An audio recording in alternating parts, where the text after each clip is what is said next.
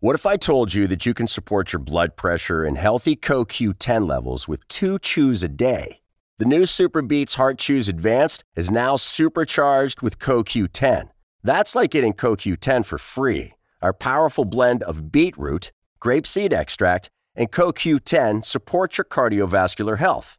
Visit radiobeats.com and find out how you can get a free 30 day supply on bundles and save 15% with the promo code DEAL. What's up, everybody? Welcome to episode 23 of Future Projection, a Baseball America podcast brought to you by myself, Carlos Colazo, and Ben Badler. Uh, we are back to talk about a bunch of things that are going on as we anticipate the baseball season returning. Ben, how's it going, man? It's good. It's good. Watching, uh, you know, college baseball season feels like it's right around the corner. So just trying to read everything Joe and Teddy have been writing, and it's too much almost for me to read all of it. So I feel like I'm just trying to play catch up and, and get ready for the season right now. Yeah, I should have had a, a, bigger hand in our college preview edition of the magazine that's going out because I feel like everyone who's putting together that magazine really has a step up on everybody else in the office on college baseball prep. I am still getting through it, like like you said, you kind of are. Um, and actually, as we record this podcast, junior college baseball is underway. So I guess technically amateur baseball is here. Uh, it's being played in the South. Cam Collier has already homered in his junior college debut with Chipola. Um, yeah, it's wild, man. Opposite field home run mm-hmm. in JUCO for a 17 year old. yeah, a kid who should be just getting ready for his junior season of high school baseball, but he obviously reclassified. Will be in yeah. this year's draft and off to a, a pretty it's pretty insane. nice start. It's a pretty beautiful swing it's nice and, and, like you said the oppo home run like he just kind of flicks his hands at the ball. I know you really like cam collier's swing you've been big on him for a while now but the fact that he gets to that oppo power so easily like sometimes i feel like his his lower half isn't even fully incorporated in the swing and he just has that natural strength or that bat speed or the wrist strength form strength just send the ball out. Obviously it's with aluminum bats so it's not going to be quite that easy when you're handling a wood bat. But I mean, I've seen him take a pretty impressive BP with wood before and showcase power. So we we talked about him as being one of the more interesting players on our draft board who who could move up and that's like the best outcome possible for your debut JUCO game. I mean, he is the most notable junior college player in quite a long time. Again, the the most noteworthy JUCO player in my time covering the draft at BA um, I can't wait to see if he keeps this up and just what the feedback is from scouts as their season progresses. A couple interesting arms on that Chipola team as well. But um, yeah, we we're actually seeing real life baseball. It's fantastic. Yeah, it's just a really calm, easy, like you said, loose, relaxed, balanced swing from the left side. It's it's the same approach in BP too. He's not up there just trying to pull the ball as far as he can. It's yeah. just very calm and relaxed. And then all of a sudden the ball is landing in the seats, whether it's to the pull side or mm-hmm. obviously here the opposite way too. It's it's just a he has big power, but it's it's impressive mm-hmm. that he's he he is a pure hitter first who just happens to have pretty gigantic power for his you know, age. Another hitter that that kind of reminds me of just that approach in BP, and Blaze Jordan did this as well. He was always a guy who kind of sprayed the ball around. But the the best that I've seen, I think, is Jarred Kelenic. Like he was a guy that had a ton of power, but in all of his BPs, I, I thought he did an outstanding job, just kind of spraying the ball all the way around the field, hitting it where it's pitched. Like he never went up there trying to just showcase raw power to the pull side and rip off inner half pitches. I was always very impressed with just his balance up at the plate. Um, so wonder if he'll kind of grow into that sort of caliber player, Cam Collier.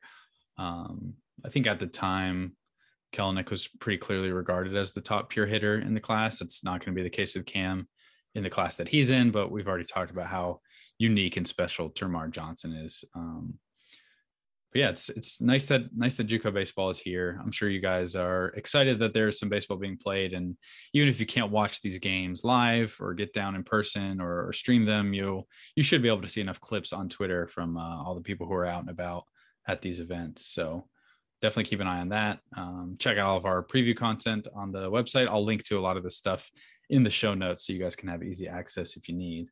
Um, but another thing I wanted to ask you about Ben, which is not uh, relating to the amateur baseball world, but it is relating to Florida, where a lot of this early baseball is getting started. I was just interested in the Rays split city plan being dead now officially. Uh, apparently, the MLB has kind of killed that plan. It, it, was never official. We'd heard kind of rumblings about Tampa splitting time or the Rays splitting time between Tampa and Montreal. It always seemed like a really wacky kind of idea to me. I don't know why any fan base would get behind that or want that or want any part of a plan like this. Nice to see that it's dead from my perspective.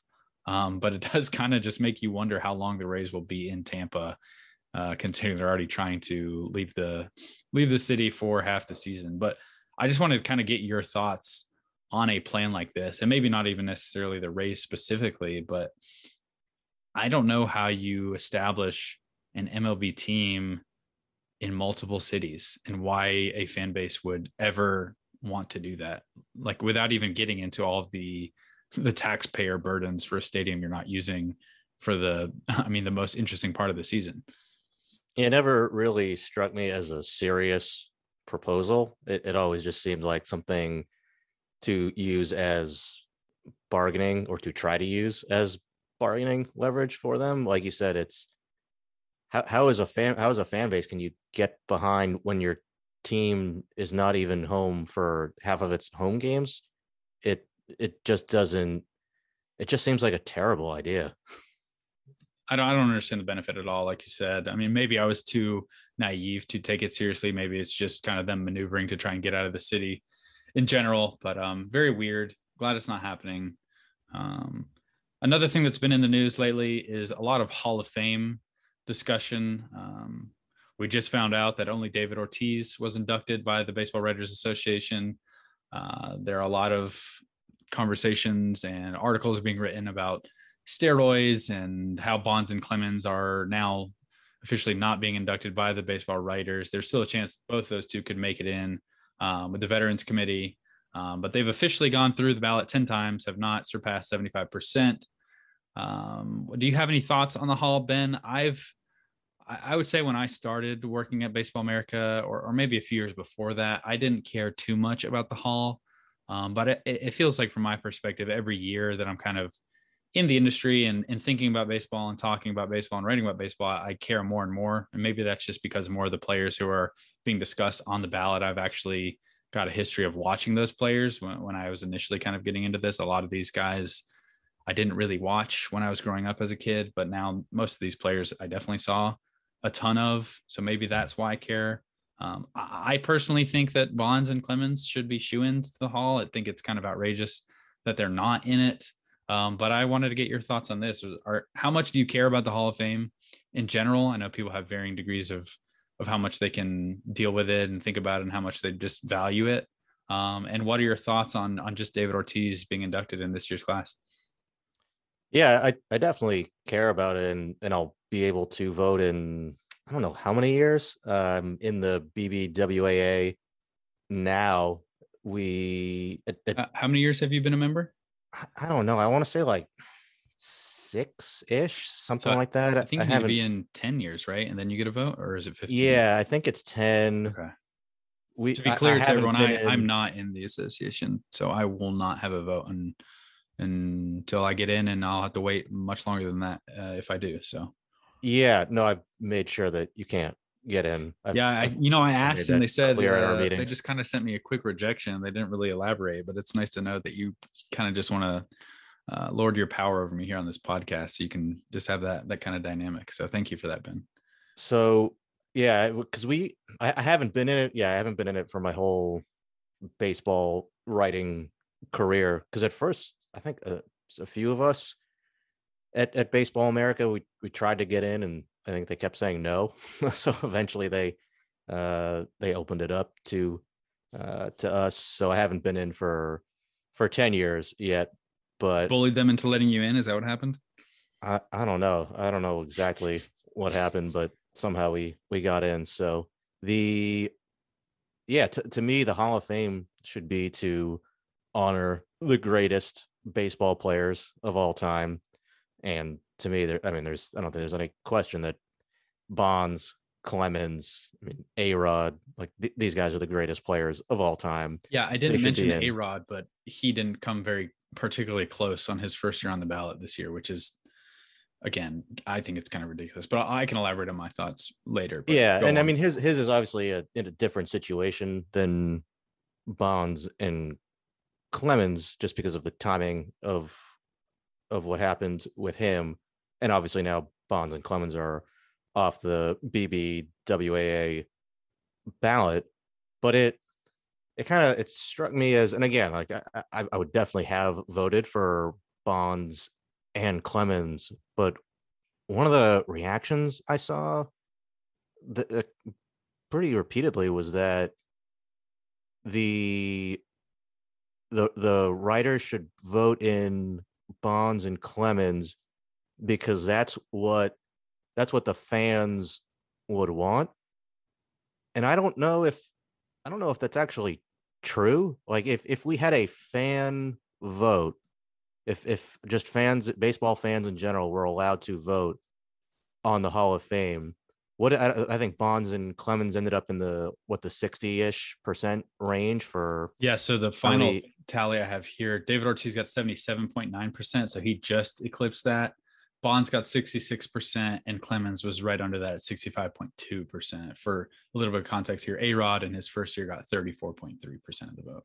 Yeah, so I, I- know I haven't seen any public surveys on it, but I, I would imagine that you know just like the majority of Hall of Fame voters do think that those guys should be in the Hall of Fame, about two thirds, right? So I, I would suspect it's it's probably about a similar breakdown as far as what a fan vote would look like, because obviously everybody has, and I shouldn't say everybody, but a lot of folks have very strong and strident opinions mm-hmm. on the Hall of Fame, but I don't know that the baseball writers collectively have a different opinion than than the public at large would on whether You, you just want to keep should be in the lording power over people and denying the vote to others. I think this is what I'm getting here. Is you just you just want a, a select, very uh, elite crew voting, and that doesn't Well, include just- me, and that doesn't include baseball fans apparently. Well, I just don't want you to get in and then have that water down my. Everybody else can vote, but that's what I'm saying. Is I think if everybody, if all baseball fans could vote, Mhm. I, I don't know that the results would be any different. I actually think it's a Yeah. Pretty, re- pretty It's- accurate reflection of of what how how the general population or general baseball fans would would vote. Yeah, it's, could- it's hard for me to tell because I feel like a lot of uh, our our feel for that is based on social media. And I just know there's got to be such a huge majority of baseball fans who have opinions on this, who are just not opining on Twitter uh, or in Instagram comments or on Reddit forums. Like there are just so many baseball fans that are off those mediums, or you just can't see them all, or you can't kind of uh, in your brain account for the percentages there. So I really don't know. Um, I could see it swinging much more because if you if you just look at kind of the average baseball fan, it does skew a lot older than these other than other sports. Like the NBA is much younger in terms of just uh, general fan base or median fan base. So I could see.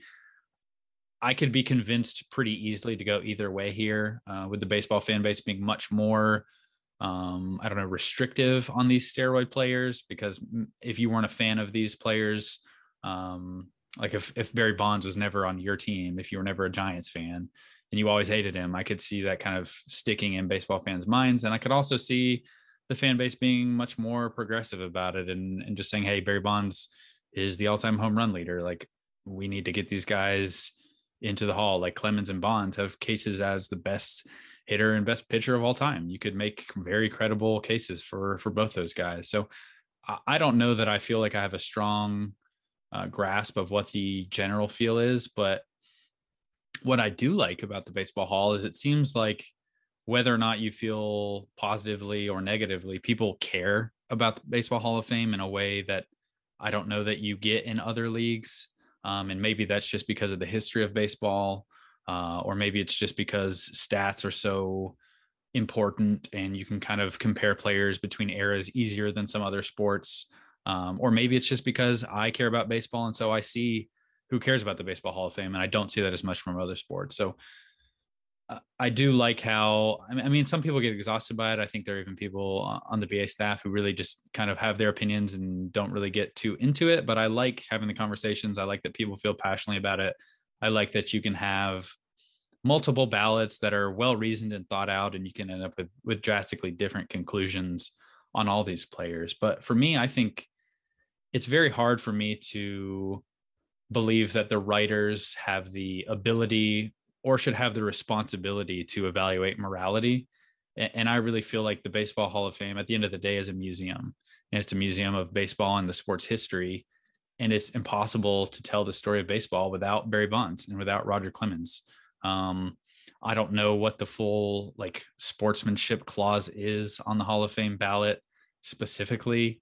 Um, but I also don't think that putting someone into the Hall of Fame should be or is some sort of moral high ground. Like we're not saying these are are great, fantastic people, or that we condone every act they've ever made. Because one, we don't really know them. I mean, it, all of these players, no one really knows personally. Like you can interact with them in a locker room, you can interact with them um, over the course of your career covering them, but you don't really know them in the way that your actual interpersonal relationships you know people. So at the end of the day, I don't I don't think that it's fair to ask writers to criticize morality. And if they're eligible by the Hall of Fame, you pretty much have to just vote on them based on what they did on the field. So that's kind of where I stand with it. I can understand why people think that maybe is uh, not taking in the full picture, but at the end of the day, that's that's the easiest and simplest and most consistent way that I would think to to handle it. And I think that Bonds and Clemens and A Rod should be shoe ins. I also think Andruw Jones should be a, a shoe in into the Hall. We can talk about that if you want, but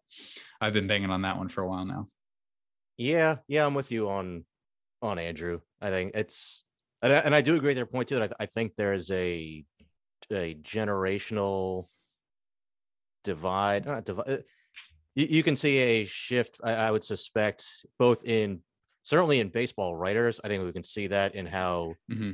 younger writers or at least newer voters vote. It's more favorably um, pro Clemens and Bonds getting into the Hall of Fame compared to older writers. It's part of why we're seeing their numbers, voting numbers creep up, even or or did creep up until they got off the ballot at this point. Uh, and probably also a reason why the Hall of Fame said mm, we're going to go from 15 years to 10 years now, and all of a sudden they're they're off the ballot now. So that so that probably is true also for I think the general public, where I think in general, younger people will just say, yeah, put put Bonds and Clemens in. Like you said, let's let's make the Hall of Fame about honoring the greatest baseball players of all time.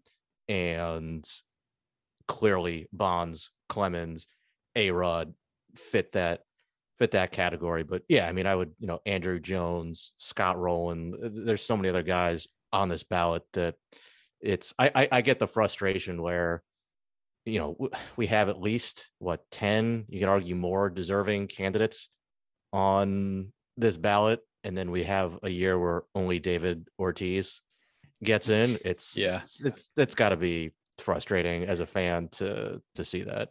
So we haven't. Um, Matt Eddy does annually. He does a, a, a Baseball America Shadow Hall of Fame voting, which is he started it several years ago and, and it's basically just kind of a mock hall of fame vote with a bunch of ba and former ba writers. Uh, we, we don't have the results of that this year but we've we've gotten through a lot of these players who are still on the ballot like guys like bonds and clemens were inducted long ago. Um, and i'm curious to see what the results of that are. We can talk about it in the future when once matt releases it and gets all the votes in.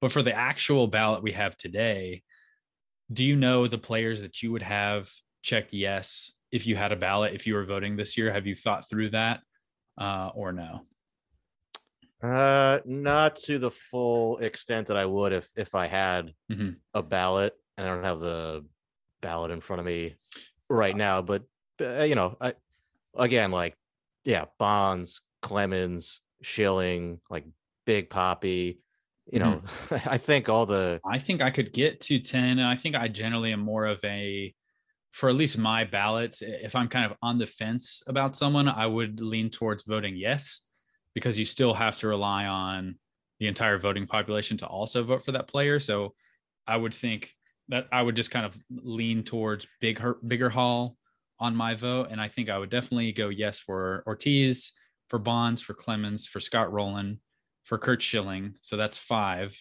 I would also vote for Todd Helton. Um, I would vote for Andruw Jones, uh, six, seven. I would vote for A Rod, eight. And then my last two would be between uh, Gary Sheffield, Manny Ramirez, and Billy Wagner and Jeff Kent. Those four would probably be where I would have to try and pull two from. And I think I would probably just go for Sheffield and Manny Ramirez. And I would feel pretty good about that. I've I've looked at these guys' cases in previous years as we've kind of done our shadow BA haul. I would want to go over it all again in more detail before kind of like locking that in. But those 10, I would feel pretty good about having solid Hall of Fame cases. This is why we're personally. not letting you in the BBWA because you can't vote for 13 guys, Carlos. No, no, no. I, I cut it down. I was 10. Ortiz, let me here we go. Ortiz, Bonds, Clemens, Rolen, Schilling, Helton, Jones, Sheffield, A Rod, Ramirez. That's 10, right? Yeah, I'm good. I'm good. we can't let you in, Ben, because you can't count. you would have a full you would have everyone checked on this list. Do you are you a big haul or a small haul guy in general? I mean, bigger than what we're doing now. That's for, yeah, I uh, guess like, I don't relative. know, like I don't know, like as Barry, like as Barry Bonds and Clemens, like an A Rod, like does that count as a big haul? Like you're just pro cheating at that in that point. I think that's what it is.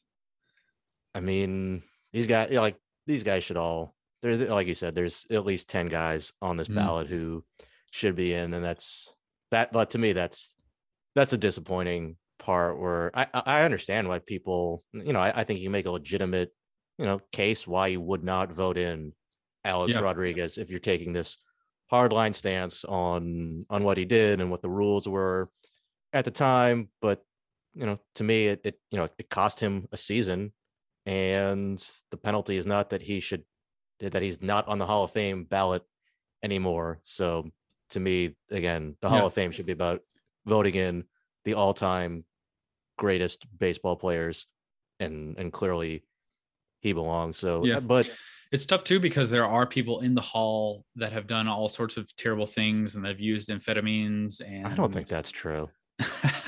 I don't that doesn't sound right. Yeah, it's just it's and, and obviously like Hall of Fame and all the people that are in the hall, like you certainly you can make a case well that the, the writer now who's voting, he wouldn't necessarily have voted for the person who's already in there. So there, there's just all kinds of gray areas and you like you said you could certainly make a case that yeah because at the time it was against the rules he chose to break the rules uh, you don't want to vote for a rule breaker like i understand that logic even if it's not something that i would apply my own if i was voting and maybe people are glad that i'm not voting in the hall ben maybe people are with you and they just want to to keep me out but um it, it's fascinating to talk through i mean yeah, no, no matter what barry bonds and roger clemens are not being erased from baseball history. They're always going to loom very large, whether they're in the hall or not. So at the end of the day, maybe this is all just window dressing, but I do think it's it's still pretty important for the game. You don't think Baseball Reference is going to take their pages off? Yeah, I think now? they're going to actually just blackball. Uh, yeah. I mean, Bonds is already blackballed from the league, so now he's going to be blackballed from BREF. YouTube is going to censor him like. Uh... Well, he wasn't in uh, MVP baseball 2005, so maybe he's just going to remove his likeness and image from everything. Oh, that's true. Yeah. The I wonder too. What do you think? Jon Dowd would be a Hall of Fame video baseball, video game baseball player for sure. The all Pablo time, Sanchez. yeah. I think Pablo Sanchez would be the, the first unanimous video game baseball player, though. I don't know. What was he like off the field? don't know. He's a mystery off the field. What do you What do you think too of transparency in Hall of Fame voting because I I was just thinking through mm-hmm. this the other day, and I haven't totally thought this through, but I, I think there's a general sentiment from BBWAA voters that all sh- ballots should be public. And you're, I, you're I, saying I, the voters think that? Yeah, the yeah, actual like the, the BBWA writers think that. Yeah, then why aren't they know, all public? Well, no, I don't. I don't. A general sentiment, not that gotcha. uh, clearly not every writer. You think majority rules here, and we should force others to make their ballots transparent. Basically, is that what you're saying? That's absolutely not what I'm saying. That's not at all what I'm saying. I'm saying I, I think there's a general push for transparency to make all to make every vote public because all right well you know we cover the game if we're going to vote we you know we should have the i don't want to say courage it's not really it takes any courage but um you're being know, very very brave to take a vote on these baseball players ben yeah this is no you, you should stand behind what you mm-hmm. do mm-hmm. and and make it yeah public on the other hand there there clearly are people who vote and choose not to make their ballots public for whatever reason and I do like there is such thing as preference falsification.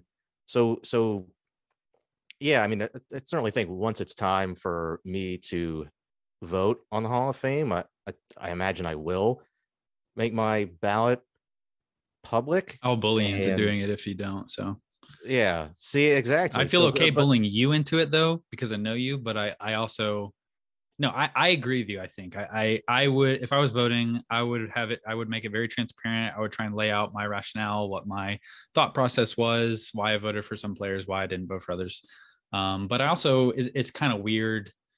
I don't know that it's weird, but I I have a little bit of pause when you start to say, okay, everyone has to do this now, just because I want to. And I, I think generally people should, but it also feels weird to force people to be transparent because you're right there could be reasons why your vote would change if you did that. There could be reasons why you don't want to do that, even if I personally wouldn't buy into any of them. Um, I, I think like you wouldn't in other in other areas where you're voting, although I guess this depends what you're voting on and, and when what you're voting for, but you don't generally force people to tell you what people are voting on in any number of things. So I I can see an argument for why you wouldn't want to do that while at the same time like personally wanting to be transparent about my vote and and being interested in others as well. Yeah i, I guess I, my point is I, I just want to make sure well I, ju- I just want to make sure people vote for who they the voters vote for who they truly believe belongs in the hall of fame and are not because their ballot is forced to become public they're not voting for a player due to you know fear of you know online retribution or yeah. you know they they they just want to go with the crowd on on on where the you know who everybody else is voting for it's close they don't want to be that guy that says oh well i didn't vote for scott rolen and he got 74 percent of the vote and mm-hmm. people can see that even though you should vote for scott because he belongs in the hall of fame but obviously again I, I, do think more transparency is is a good thing. I'm just yeah. sort of torn on whether just the idea that every ballot should be forced to be made public i'm i'm i'm a little going just go just talking it through i'm a little going back and forth i guess on yeah no I, I think i did the same thing. I think we both can see sides of like we personally clearly have views that push us more towards the transparency but we we both feel a little hesitant to kind of force that on everyone um, I hope people do put a lot of thought into it and realize they could be the reason why a player doesn't make it or does make it, or, or in previous cases, why a player would be unanimous or would not be unanimous. Um, how many votes did Jeter miss being in unanimously? Like, I'm sure the people who did not vote for him are are glad that their ballots were not public. So that's an instance. Handful, maybe. Yeah, there yeah. were. It was definitely. It was close enough to where like those those people who didn't vote for them, if everyone was public, they would have been harassed online significantly. And like, yeah, I mean, on, the, on the other like, hand, then then you see people who turn in ballots with like one name on it only, right? Mm-hmm. It's like I don't know, like Jeff Kent or somebody like that, and they make it public. It's like, well, what if you actually couldn't make that public? Would they still vote that way? I don't know. Mm-hmm. Probably. Mm-hmm. I'm, I'm going to assume. You think some people, people, who you think someone who's just voting for Jeff Jeff Kent is only doing that because it's public? is is I, I think it gets more attention. I don't think it's a that's good attention true. necessarily, but it's that ballot is going to get more attention than somebody who votes for Ortiz and Bonds and Clemens and Rolen mm-hmm. and Schilling and Helton and Andruw and Sheffield and all that. Yeah. So again, I, I I'm I'm going to assume their motivations are all right. Well, this is actually who I think is yeah belongs in the Hall of Fame. But if it wasn't, I don't know. Maybe maybe it would be I really want to. I should have checked to see what the weirdest public Hall of Fame ballot was. I know what we saw a couple that I kind of just like raised my eyebrows. I was like, okay, I would love to know the logic of this ballot, but I don't have any um on hand. Maybe after this, I'll go through a bunch and we can. Yeah. Anytime, look, anytime you have four or 500 Mhm. something odd people voting on something, you're going to get a handful of screwy looking outliers. absolutely. Yeah, well, no, it, it's interesting. I guess if you guys have any thoughts on the hall, let us know. Um, if you want to send in what your ballots would be, if, if Ben granted you the power to vote, um, let us know on social media at, at Future Pro Pod, at Ben Badler, at Carlos A. Collazo, all those handles on Twitter. You guys know where to find us if you've been listening. Dude, they Um, don't even let me vote. Yeah, well, you're you're getting closer. You're you're a few years away, Ben. Just hang on, hang on for a few more years. Who is who is? Let's see. If you're in four years, do you know who first ballot um, players will be? Have you looked? You, are you prepping for your Hall of Fame vote four years out? Beltré will be well. Hopefully, Beltré, Adrian Beltré will be in before then. I mean, I, he he'll, he comes on the ballot before that point. So uh, if if he's not in on the first ballot, that would be really sad. I, I can't I mean, imagine he. How much how much better do you view his career compared to like Scott Rolen? Oh yeah. Oh, he was better. Quite a bit better. Yeah. so you think he's yeah. like first ballot? You think he'll go in the first year? I. I, I think. Sorry if you can hear me typing. I typically mute, but I'm just kind of pulling up their BRF pages. No, I, I mean, I I think he's like a no brainer Hall of Famer Mhm. for me, but I could say that about some some other guys, and um, I mean, like he's close to hundred WAR, I think, for his Is he career. actually? Wow. Yeah, I, I mean, one of the greatest defensive third baseman of all time. I mean, just like one of the greatest defensive infielders or just players of all time. Yeah, you're right. Wow, he has 93.5 career WAR on BREF. That's an I I knew he had like an insane second half of his career. I think I I, I don't think I realized just how loud it was. It's it's more than 20 above Scott Scott Rolen finished with 70.1. yeah, man, he was Yeah, a you're- monster, and he got to the big leagues when he was 19 years old. Mhm. he had that contract with Seattle, and you know, I think like he was good there, but I think Mhm. the ballpark suppresses some of his surface level numbers. And Yeah, but yeah, then once you know, signed with Boston for a year, and then the I mean, his whole 30s with Texas was ridiculous. It's crazy that he didn't make an All-Star game until he was 31. Is that right? Yeah, his first All Star game was with Boston in 2010. He made three straight Boston, then two with Texas, skipped 2013, and was back in in 2014. He was runner up in MVP. Yeah, he was year. runner up. He must have had some crazy second half surge. I don't remember off the top of my head. 2004 season, he finished second in MVP, won Silver Slugger, did not make an All Star uh, All Star appearance. In 2004, who would have been the NL? wild. Who would have been the NL third baseman? In what year? 2004. 2004. There are probably listeners who are like shouting the answer right now. And if, if you got it, congratulations. my memory Me- of like 16 years ago who was I'll look it up right now. in the National League. Uh, Is do you think Beltré has a case as one of the best like second half career players of all time? He has to, right? Like who else would be like Barry Bonds certainly would be there. best second half.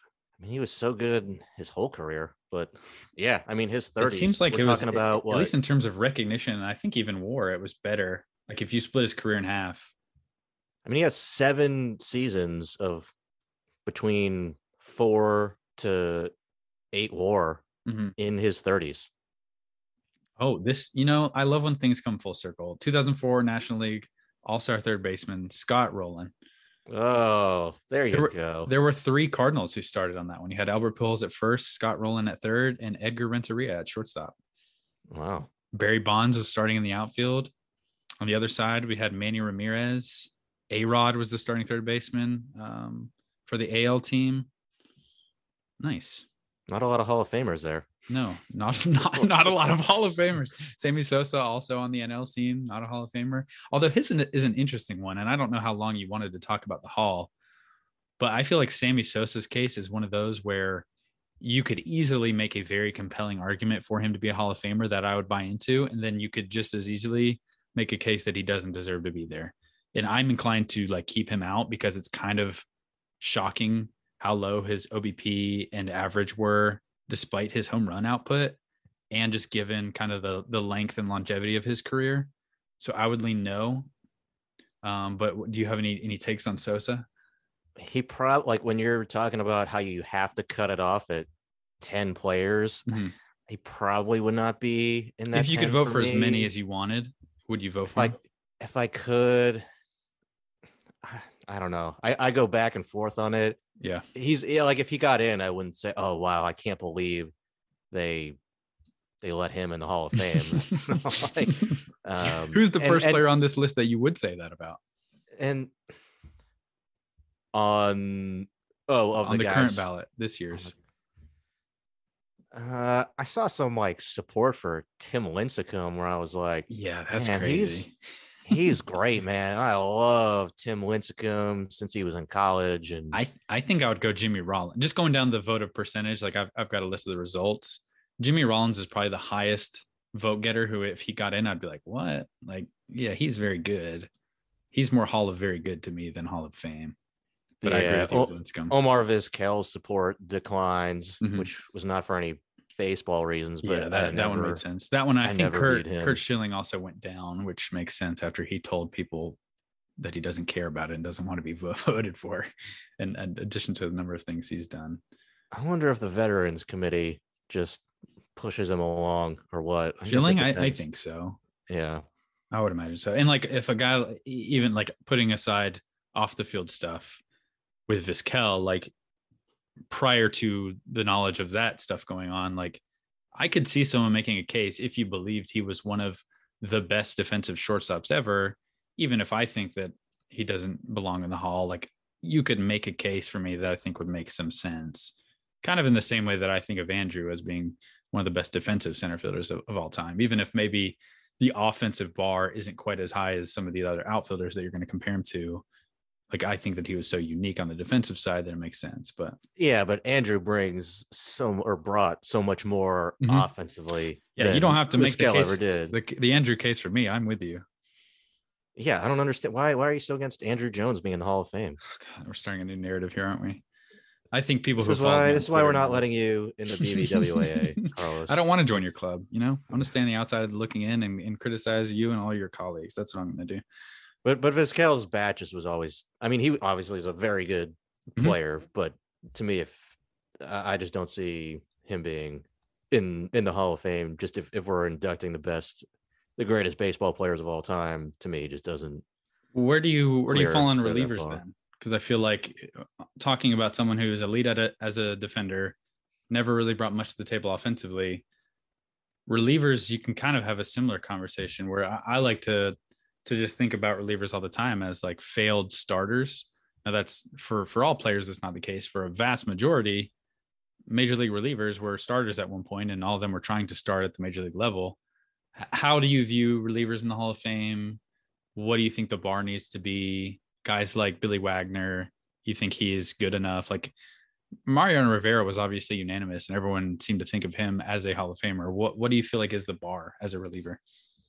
Yeah, I, I think the bar has to be elite, elite, elite reliever to get in. Um, it, yeah, you you have to be not. You don't have to be Mariano Rivera. Like I don't think he should be the only reliever mm-hmm. in the Hall of Fame. But it's it's tough when you're only pitching maybe an inning or yeah. or two at a time. I, I actually think we ha- we're going to have to adjust how we view starting pitchers.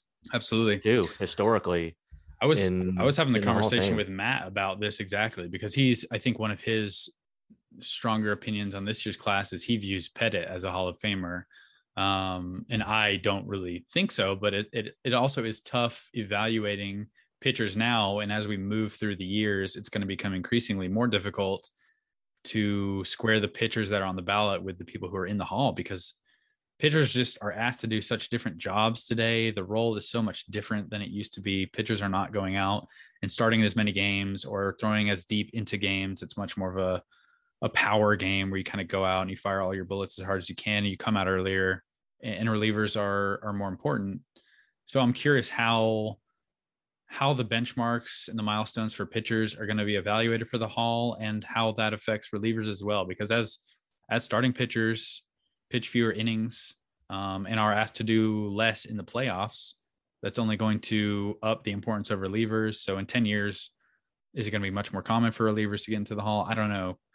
But it's it's going to be interesting. And I don't know if there's like an easy, obvious way to think it through because I mean, you you tend to just kind of compare players on the ballot now to um, their Hall of Fame position group um, peers, and that's impossible to do for pitchers. So it's, it is very difficult. Yeah, we're just not going to have pitchers throwing 300 innings anymore and just accumulate, or, or even just staying healthy enough in most cases to accumulate consistent, you know, 200 plus inning seasons. In... New pitchers just don't have that want to that the old pitchers did. There is a lot grittier back in the day.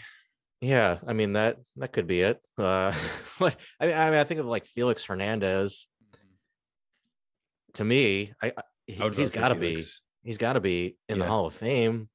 But like, it, I don't know if if you just look at his career numbers, like there's some borderline case there. I I think, but to me, I I just think we have to adjust the the volume eh, for the volume of innings that pitchers are throwing or or have been throwing over over the last 10 or so years compared to what we saw guys throwing in you know the 60s and 70s and, and things like that it's, it's just not the same game. I, I think we have to account for that. And to me like a guy like felix hernandez is you know all right so he you know was great throughout his oh, he got to the big leagues at 19 all throughout his his 20s and then you know by the time he was what 30 31 and it started to fall apart. But I don't know. I, I, I, I think he's, I think he's a Hall of Famer.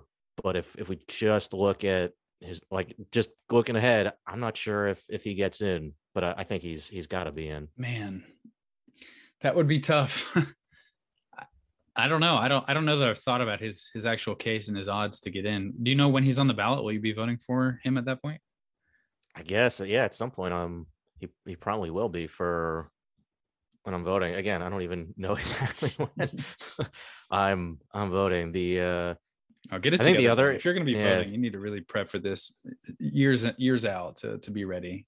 The the other interesting guy too. I may have brought this up before, but Madison Bumgarner. Mm-hmm.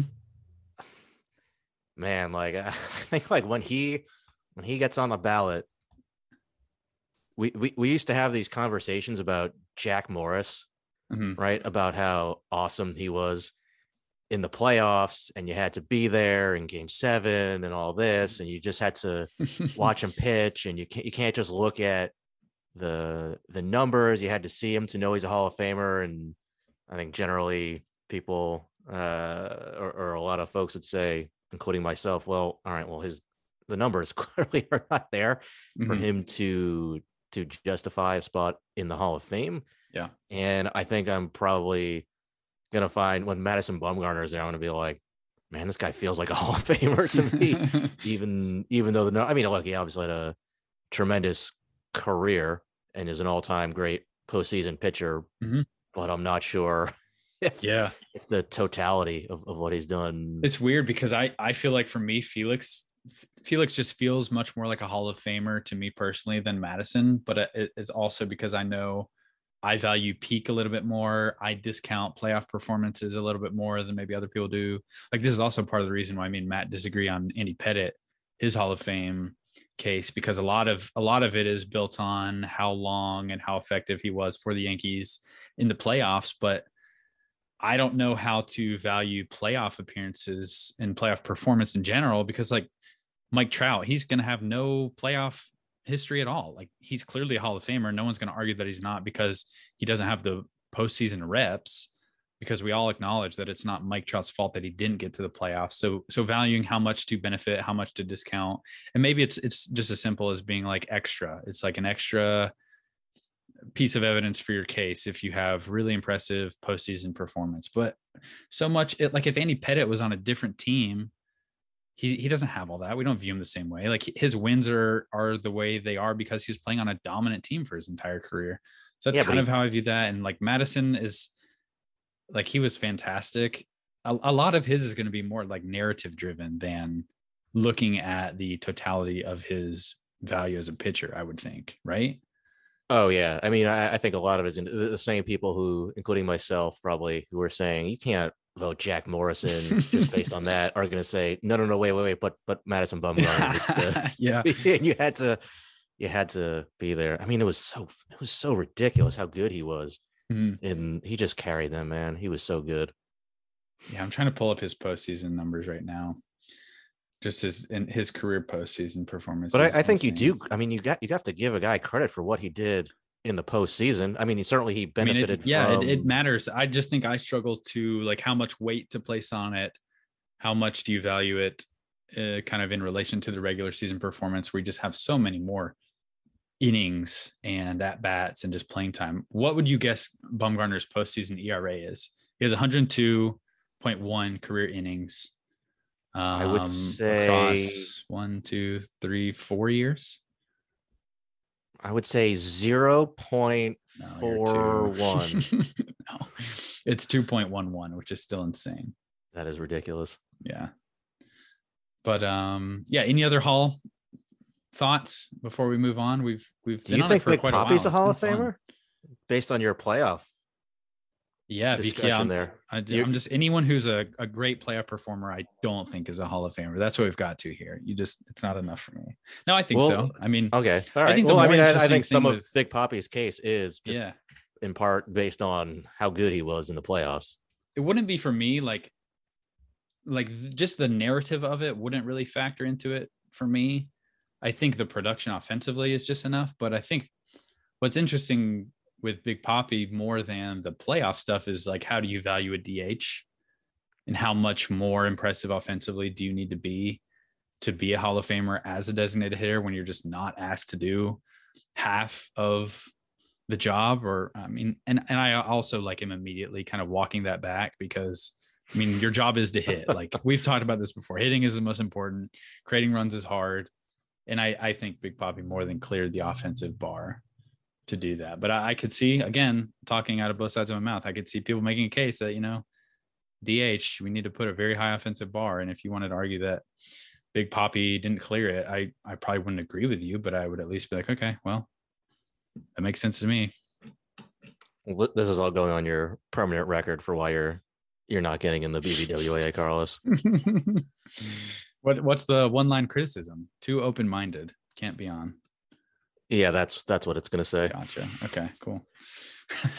well, moving on from Hall talk, and again, sh- share us all of your Hall of Fame takes if you have them. Uh, I'm just curious to to see what you guys think. What would your ballots be? Uh, what do you think the voting process should be? Are you excited or um, a little nervous about Ben potentially voting in the future? Send them all to us.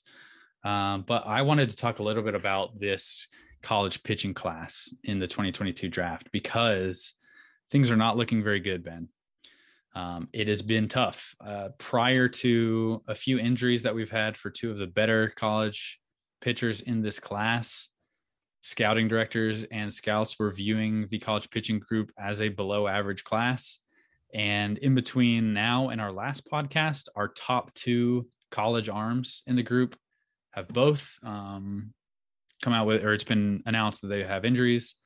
Peyton Pallette, uh, the Arkansas right hander, is out for the year, had Tommy John surgery on his elbow.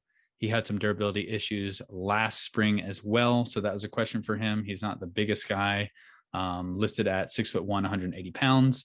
And then actually just before we were recording the podcast today, as we record on Friday, um, I saw, or you actually told me, Ben, I, I didn't realize this was um, a thing until you told me, but Blade Tidwell, who is a right-hander at Tennessee, is out indefinitely with a shoulder injury.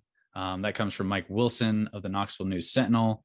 Uh, I'll link to these stories. We had a story kind of breaking down the Pallette injury news and what that means for him, what that means for his draft stock. The Tidwell stuff we haven't written about as of this recording to the podcast, um, but it's a massive bummer. I mean this this happens every year now. A couple very prominent pitchers, you find out they're injured, whether it happens before the season or a few weeks into the season. Season, uh, Jaden Hill at Louisiana State was the first last year, and then Gunnar Hoglund um, at Ole Miss was another one who who got injured shortly into the season. JT Ginn um, a few years ago, of Mississippi State is another um, just among notable names who who get hurt and kind of go down in their draft year.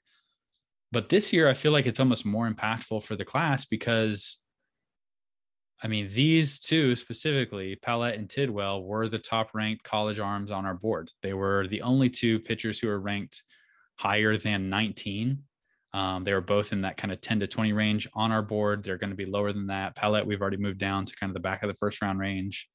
Um, I think the elbow injury is a little bit less concerning than shoulder issues, just given the track record of recovery.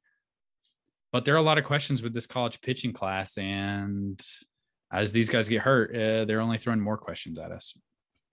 Yeah. And Reggie Crawford, too. UConn lefty who's been up to 99 elbow done for the year. It sounds like so. Mm-hmm. Um, with uh, with Tommy John or or with his injury, so um, yeah, he's not a. I mean, what is, is Kumar Rocker? I mean, do we even call him a college pitcher at this point? Like, might be the, not the healthiest. yeah, I yeah, mean, the healthiest one at the.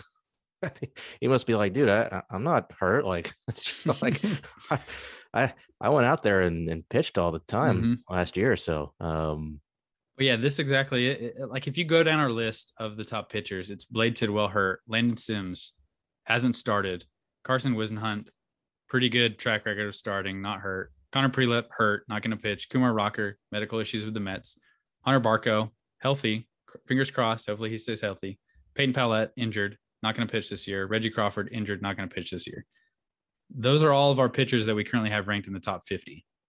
So we've got three healthy pitchers one of whom has not like has not developed any sort of track record as a starter in college. So I just know when we talk about this four or five months from now, hopefully the dynamic has changed. Hopefully there have been some pitchers who, um, whether we were just light on them or came out and took a step forward, are going to move up into that range. But teams really value college starters in the first round, and there just are not a lot to pick from right now that are healthy. I've talked to enough people to still think guys like Connor Prielipp and Peyton Pallette, who these kind of guys who are injured, have really impressive stuff, have some track record of starting at the college level um, in power conferences, will still go in the first. Like there is there is enough precedent to feel comfortable about them going in the first or going shortly after and getting paid as if they're in the first round. But there are, there are a lot of holes here, and there's a lot of ground that needs to be made up for the class as a whole if we're ever going to get to an average draft class. And it also makes me think about the 2019 college pitching class and kind of how we viewed that group going into the draft. It was panned as one of the worst college pitching classes that we've ever had all time in the history of the draft. And if you look at that group now, it looks a whole lot better than it did at the time, I think.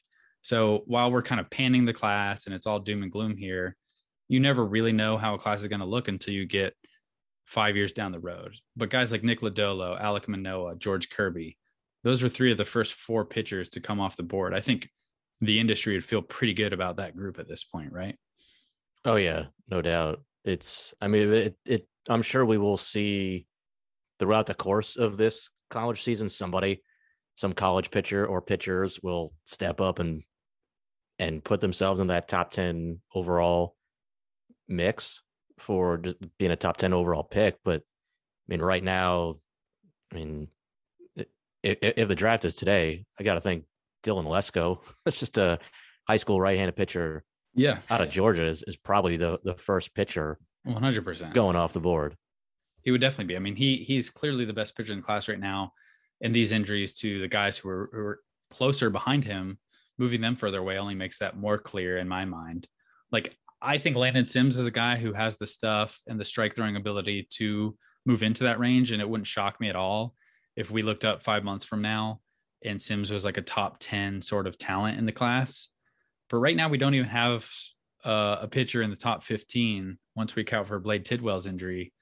And that just feels very rare um, as we sit here in late January to not have a college pitcher anywhere in the top 15. Like we were talking about Nick Lodolo being the only college pitcher ranked in the top 10 a few years ago. And people were talking about how terrible that college pitching class was. So I'm really curious. I think there is some depth here. And, and I think before we maybe wrap this conversation up, it is important to note there are a number of really interesting arms who are on our top 100 who have a chance to pop.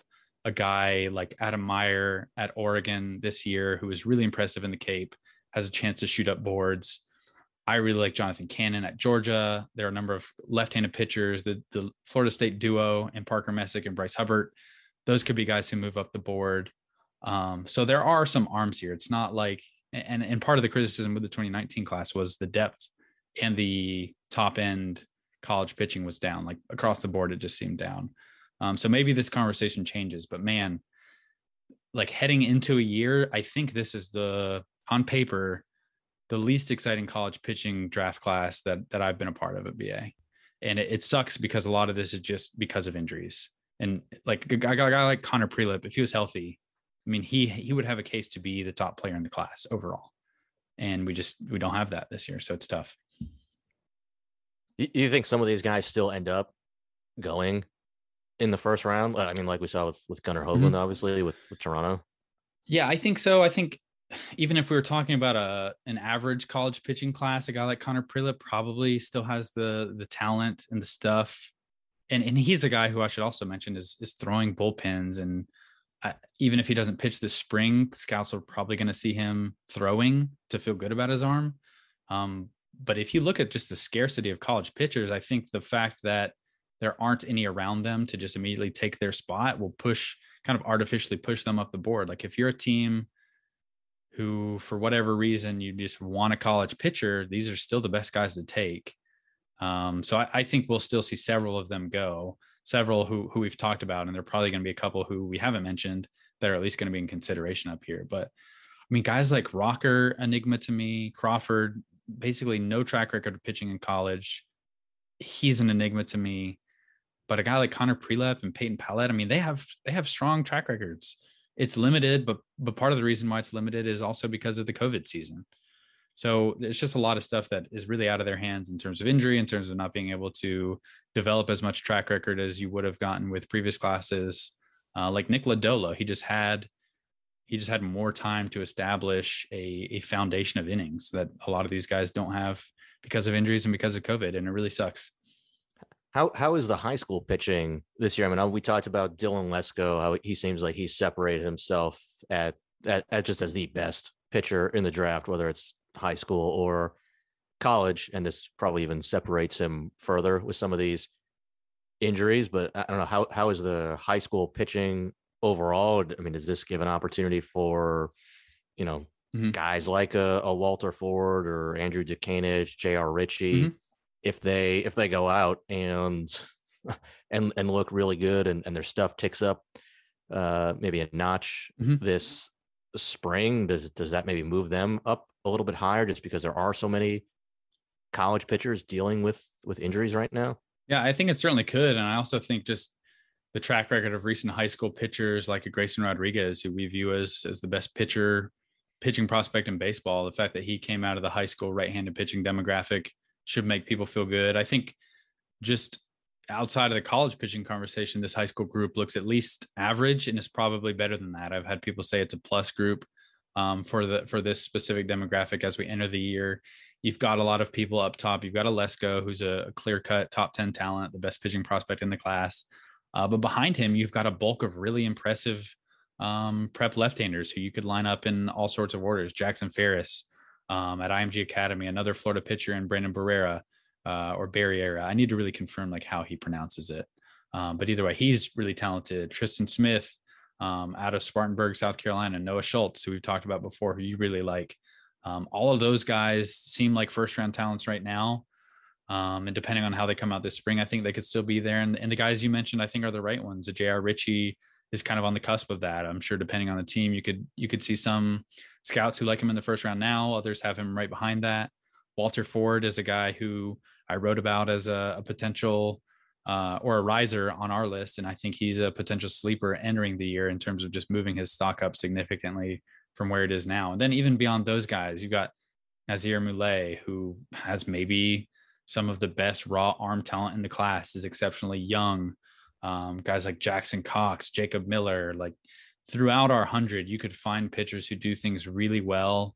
Um, and maybe it's it's you haven't seen them in extended outings, you haven't seen enough of a third pitch. You've got questions of consistency from outing to outing over the summer uh, that they can answer this spring. Um, a, a, guy I really like who's not on our 100 but just missed is Austin Henry out of South Dakota. He's got a curveball that honestly reminded me a little bit of Carter Stewart's when he was in high school. Big, bending, breaking ball, super high spin, like 3,000 RPM plus. So I really like this high school pitching class quite a bit. Um, I like when teams are aggressive with high school right-handers, specifically in the first round. I just think I mean, I've said it a few times um, just internally at BA as we're talking about these pitchers. And I mean, on our board, we talked about it as well last year, but Jackson Jobe was like tool for tool, pitch for pitch, stuff wise, the most talented pitcher in the class last, last year. And I really like how we, we finally had a high school right hander be taken among the first picks. Uh, we had a few years where that just wasn't the case. Um, and I think the, the presence of Lesko and how the college pitching class is shaping up, maybe we have a chance to see uh, a few more of those high school right-handers specifically, and obviously that bulk of left-handed pitchers go in the first round. Yeah, I mean, if if some of the risk of high school pitchers is is just durability and the unknown, but then you have these your option is that or a college pitcher who you where you already know there's either an you know significant injury or, or possibly a, uh, an operation on them. I, I do wonder how much that moves some of these high school arms potentially up the board with the with a strong spring from some of them. Yeah, absolutely. Um, I wanted to talk NHSI with you as well, Ben, because a few of the players that we've talked about are going to be at that event. Dylan Lesko will be the highest ranked prospect at the NHSI this year. Um, but after missing two years because of COVID, we do have the National High School Invitational back this year. It's going to be in Cary, probably the best high school tournament uh, in the country it's always a fantastic event for for players for competitive games and it's really nice to have that in our backyard at ba while i mean me and you are both um, outside of the state at this point it has always been an event that we can kind of leave the office and head 10 minutes down the road and see some of the best players in the country. So i'm thrilled that it's going to happen again this year. Um, we'll get it in early april. And i just want to kind of go through a few of the teams who are there and also ask you about your NHSI experience because that's it's kind of a focal point for me. Um, I actually don't know if you were in the office when the NHSI even started. You were probably already up in Boston, right? Uh, trying to think back. Was it NHSI or Tournament of Stars? When what year did the NHSI start? I don't know if you. I believe it was in 2013 or 14. I'll check. Yeah, so I probably was already up here in Boston mm-hmm. by that point. Have you? So you've have you ever been to the NHSI or just TOS for you, which is now PDP League? Yeah, just other just other USA mm-hmm. events. I don't think I've been live to that one before because we just have. I mean, our office is in Durham, North Carolina, so we have like ten other people who are. yeah, we need to get everyone out there. Come on. Yeah. Yeah. 2012 was the first year. modern day won back to back years, and then the last three years of the event 2017 2018 2019 orange lutheran uh, three-peated and basically that kind of aligns with when i started working at ba and covering the draft so the entire time i've been here orange lutheran has just dominated this event um, and it really sucked because you had a couple players on that olu team i think max Rajcic who is now a ucla right-handed pitcher and is now draft eligible in this class uh, he had a chance to say that he won the nhsi every year of his high school career, which is pretty awesome uh, to say that at about about an event as prestigious as this. Um, this year they're back. They've got a chance to go for the four Pete, although um, obviously didn't happen in 2020 or 2021. But they've got a loaded team. Mikey Romero is a shortstop uh, who will be kind of the focal point prospect wise for them. One of my favorite bats in the class. Um, Buford High, which is Dylan Lesko's team, is another loaded one. You've got Riley Stanford, who's a Georgia Tech commit in 2022 um, prospect, big arm from the right side, two way player with power. Uh, Caden Martin is a guy who transferred into Buford, uh, Miami commit, left handed bat with power. And then another team that I'm just really excited about, kind of on paper, is Hamilton. Um, this is their third appearance in the NHSI. You've got Gavin Turley there, who is a, an absolute tool shed of an outfielder Uh, in addition to a number of underclass players on their team, they're bringing back a lot of pitchers um, from their team a year ago. I think they bring back like 15 of their 20 pitching wins. Uh, but I'm really excited to see a guy like Turley who showed such an intriguing blend of like power, uh, arm strength, speed, um, but really didn't get a ton of reps from him last summer. So seeing a bat in this environment is always fun because you're going to be going up against probably, I guess, depending on your pool, but probably better pitching than you would see over the course of a season. Um, and it was only 2018, I believe, where Jordan Adams used this event to really catapult his draft stock um, and move himself into the first round. So excited to see all these players, excited to see who's able to maybe jump on draft radars at a much higher level um, and basically just get this tournament back.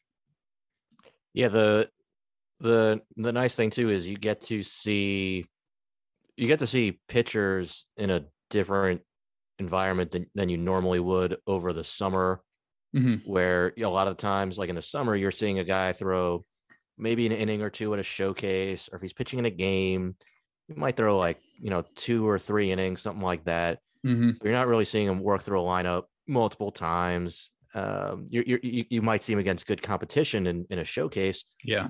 But then in in the spring the hitters are pitching, such a disadvantage in that in that situation it's just so different yeah. The, yeah but and then and then just for scouting the the pitchers too you're seeing during the during the spring season, you're seeing a guy is probably going to throw you know five to seven innings for his high school team, throwing once a week. But all right, well, we're going to see you know Caden Dana up in New Jersey, who's on our top 100 draft rankings right now. All right, well, we can see him you know pitching against kids in New Jersey. You know, you know it's useful, but it's better if we're going to see him go against you know, a lineup that has, you know, a guy like, you know, Gavin Turley and these underclassmen like Roch Cholowsky and Zach Wattis, who are, you know, top 50 guys in in our 2023 rankings. So, you know, just, just to have that just just to, just to see a pitcher face not only good competition, but also probably be able to, you know, evaluate him and, and how he holds his stuff and and really pitches against guys and how he operates over over the course of of a full outing instead of a you know brief kind of a showcase glimpse like that. I think is is useful too. Yeah, absolutely. And I'm glad you mentioned some of the underclassmen too, because these are also events where I mean, typically for me, it is it is tougher to bear down in person on a lot of the upper class events, just because the the current year draft class, there's always so much to go to and so much to see that a lot of the times it's just like video and and reporting is how I get the information for those players. But I mean, on Bishop Verot's team, who's going to be at the NHSI, their second time. I think they actually have a pretty good record at this NHSI. Um, but Carter Smith is apparently like one of the best freshmen in the country. I'm really excited to just see him kind of on the same tournament uh, field with all these other players, just to see, just to get first glimpses of glimpses of these players who are going to be dudes in the coming years. Not that I'm excited to like rank 2025 class prospects by any means, but just putting eyes on these guys who, who we're going to see coming up through the ranks um, is going to be a lot of fun. I mean, you're probably more familiar with a lot of the 2023 high school players than I am at this point. Are there any other guys outside of like a Roch Cholowsky uh, that you're really excited for? Yeah, I mean, and that's the good thing too about an event like this is because just like you said, I mean, the spring, I mean, if you know, for, for scouts, whether you're scouting director or area scout, like you, your full attention is on mm-hmm. this current year's class. And then when the season is over or after the draft, you can kind of flip the calendar mm-hmm. to start following 2023s. But all right, here you, you, you can see a whole bunch of really good underclassmen mm-hmm. all mm-hmm. all at the same place. So yeah, it's it's super helpful to see that. Um, you know, Ralphy Velazquez, uh, 2023 uh, you know, catcher slash first baseman is going to be there. Christian Rodriguez, uh, right-handed pitcher, also plays some outfield. Mm-hmm. Uh, really like his his future on the mound in, in particular. Um, he's going to be there. Um, Derek Curiel, 2024. Uh, he's supposed really, to be one of the top players in the 24 class, right? Yeah, he just committed yeah. to LSU recently. Yeah, he did. He did. He's uh, he's got a beautiful swing. Everything just comes so so free and easy to him. I mean, you'll see him on the same field, obviously, with you know Mikey Romero if, if you like Mikey Romero's swing, and I know you do. You Oh, let's go. like you're gonna like Derek Curiel. Already all in on Curiel. so- Let's go. it's uh yeah it's just a good opportunity to be, because you you can't really it's it's or it's more challenging to see the underclassmen during the spring season it's, it's just a good opportunity to get out and and see a whole bunch of them at at once and you know those guys probably can change more than the you know that more than the 2022s right? Just because they're they're younger. They may have grown more gotten stronger. I mean mm-hmm. obviously the 2022s can and and will develop too but there's just more more room for growth. Obviously if you're you know going from you know 16 to 17 rather than from you know 17 to 18 or, or 18 to 19 yeah, it'll be fun to see all these players. Can't wait to get out there in April. If you're around the area, come come see the games. It's open to the public. Um, it'll be pretty easy to get in and get a great seat. Um, but you'll see a lot of really really talented players. I mean, every year this field of players develops first round draft prospects, and that'll be the case this year as well.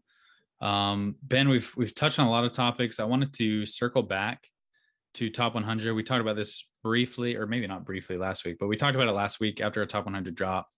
Um, we've had a lot of really compelling kind of supplemental content on the site over the last few days, and it's got me thinking about um, just some players on the list as well. I think me, myself, Kyle, and Jeff on the BA pod talked about some players that we came away liking more after going through the process, but I'm curious if there were any players who you came away either liking more or after the fact you're like man like on my personal list i had this guy quite a bit lower than i would. Now after kind of discussing it with the group or getting feedback or or just digging into these players a little more are there any players who jumped out to you in that sense? I think taj bradley with the rays is probably one of the higher ratios of talent to fame like I, I don't know i don't know I like gets a lot of when he gets a lot of like attention or, or super famous, but he he, he should be man.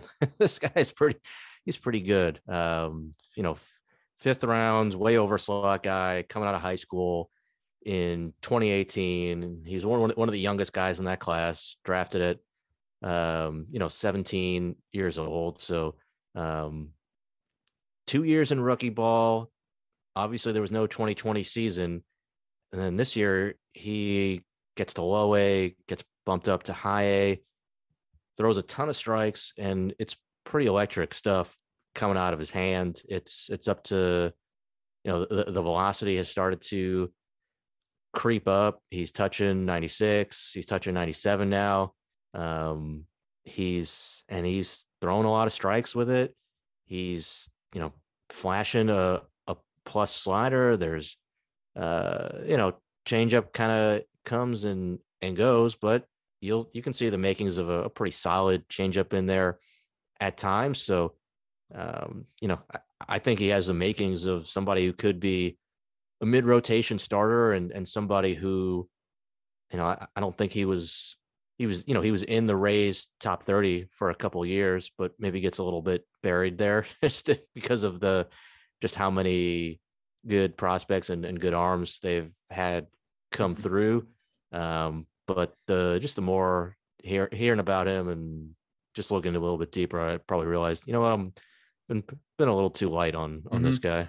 yeah the uh the the fact that you have to compete with all the other rays prospects i think is certainly a factor in his perception and, and fame compared to maybe uh, another player who who i think about in in this group of players that we're going to talk about but your next guy i also um felt the same about and that's jeremy pena what about what about pena did you come away really liking for me it was just that knowing or, or realizing the amount of strength that he's added and for whatever reason, his offensive performance kind of went under the radar for me. And just knowing his foundational defensive ability at shortstop paired with this new offensive upside, um, he is one of the players that we ran up our top 100 late in the process. And I'm very glad we did that.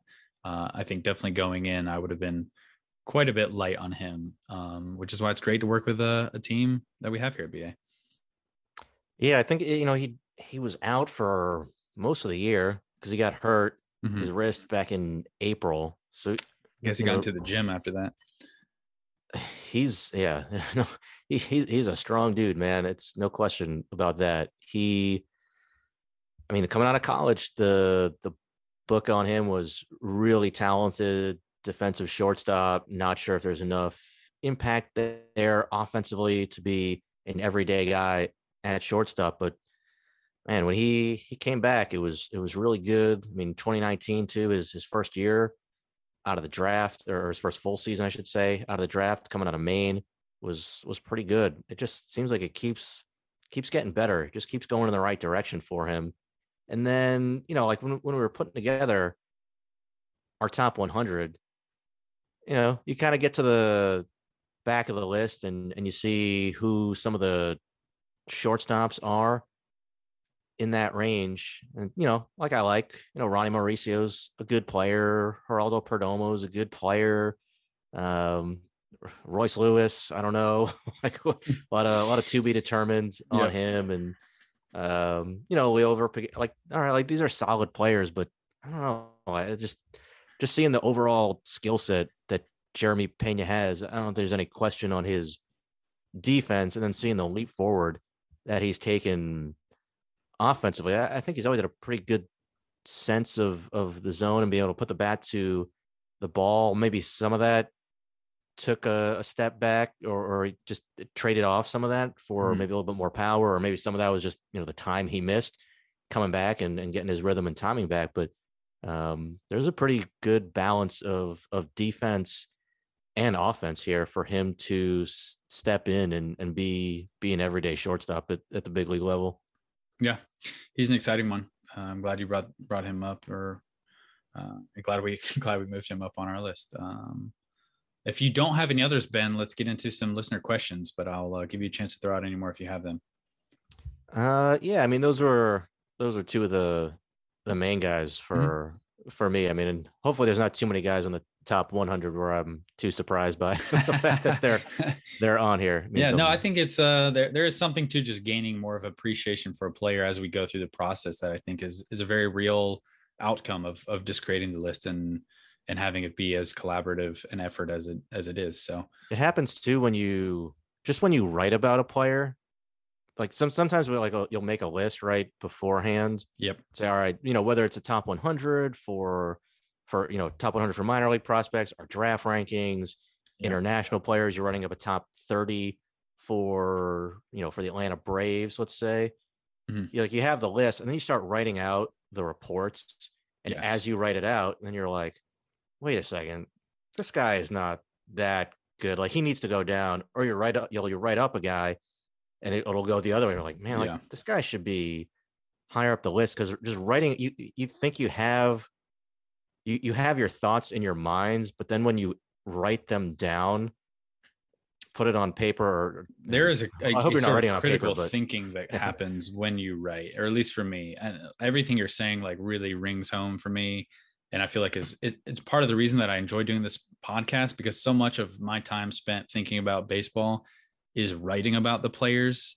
Um, and, and I do find that I just think through players better when when you write about them. Maybe that's I mean, how it's always been, it seems obvious to to kind of say this now, but it's a lot different talking about players on a podcast than writing about players. Something about whether it's the creative process or just the amount of time that you spend kind of pouring over everything, collecting all of your information and presenting it. Something about that process just kind of helps things click in your mind um, is very beneficial. I think it's like if, if we basically didn't write anything and just did podcasts about baseball, I I wonder how we would think about players because it's it's it's very different. I would say if that if that made any sense at all. I think I think the conversations that we have are are certainly helpful mm-hmm. and instructive, and it, it helps you think. But just writing, ha- having an idea in your head is different than writing it down on paper yes. or, or, writing it on your computer. It, writing forces you to organize your thoughts. Yeah, that editing process you, that when you look at it, see it correct, change that that just kind of hammers everything home and kind of solidifies it for you. Yeah, so, you know, especially you're writing up two players at the same position, and you're like, well, I just wrote up this shortstop and then this other shortstop, but in my head I had them in a different order. But when I actually write it out, I, I just realized this these guys need to move from from from where they are.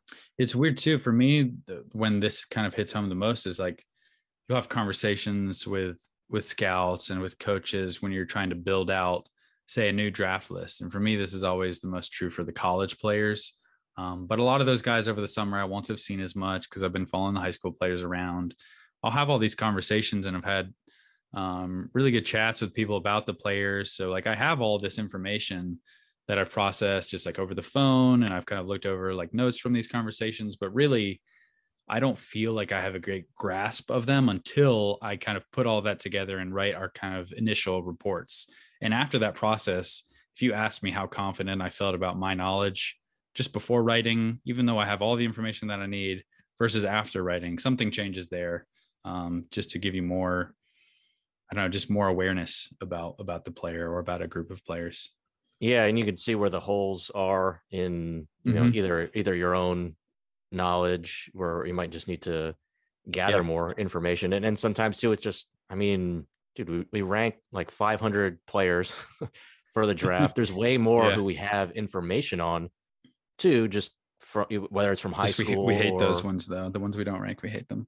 or college or obviously if they're not in the top 10 they're that's the same thing so it's you know 900 players in the prospect handbook all the international players you just you can't keep track of all of that in your head so Unless you're John Manuel or Jim Callis. I, I really think if I had if I could add one tool to my repertoire, it would be the recall that those two have. Like I do not have impressive. a recall like that. And I don't understand how a mind can work that way. Just the memory to just to be able to just pull things constantly. Like I, I always have to look down and check notes and look at what I've written previously or pull up video. Like I just can't think like that. I wish I could.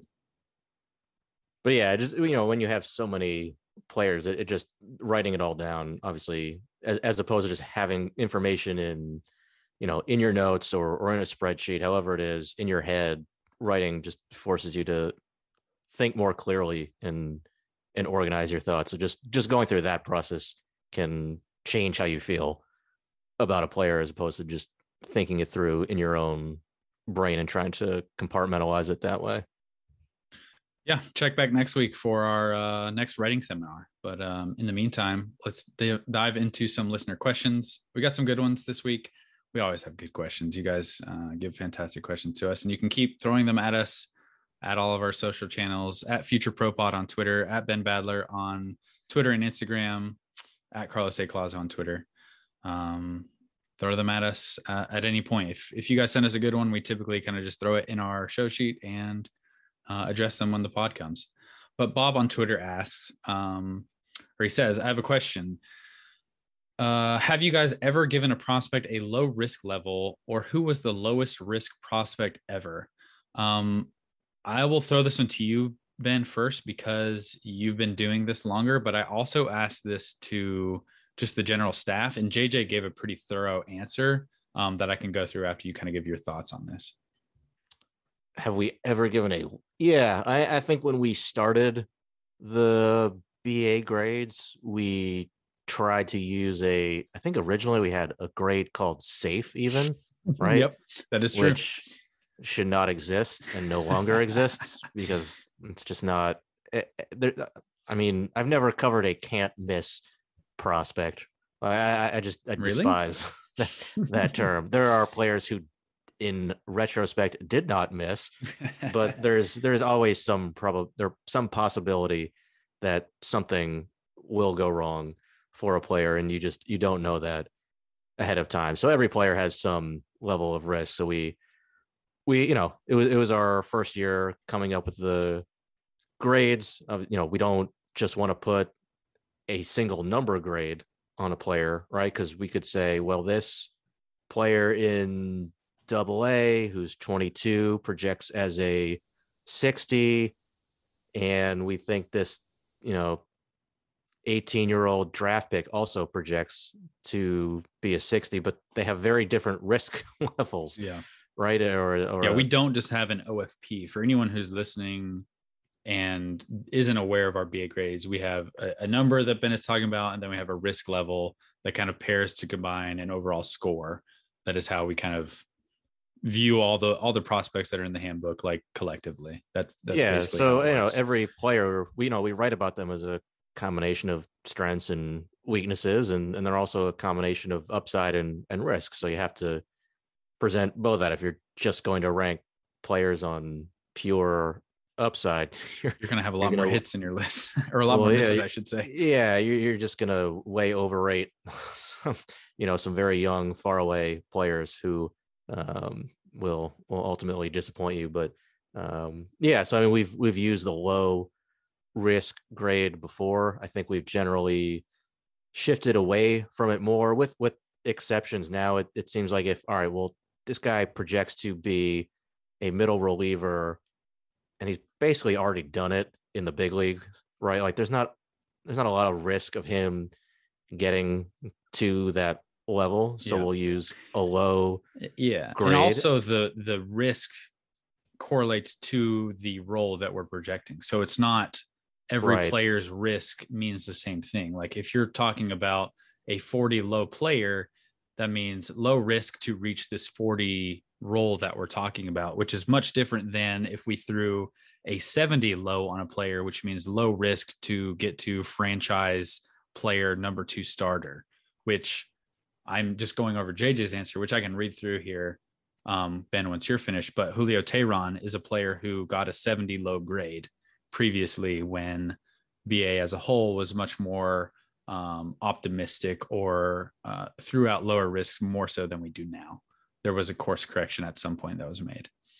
i think i put i think originally i might have turned in vlad jr as an 80 low i think we changed it to maybe i think we changed it to 80 medium if i remember right but that uh, i may just also have been irrationally in love with Vladimir I, I remember the first time that I, when I read your your Vladimir Guerrero report, I think that was the first time I had encountered an 80 hit tool that was put on someone, and I was like, man, Ben is like really, he he really uses the full scale. He's really optimistic here, and I was like, wait, no, like you just got to use it. The skills there for a reason. If you got a player that good, you use it. So that one looks, it looks, it holds up pretty well. Yeah, but I think in general, are the guys we did put low risk grades on, particularly if, if we're not talking about a you know a 40 45 type player. Like if Mhm. we said this guy was going to be you know 55 or better, and we put a low risk grade on him, generally, I, I I don't know that that had a great outcome. I'm going to read through JJ's answer that he gave in our, our Slack just because I feel like it hits on um, your question. It gives a few examples as well.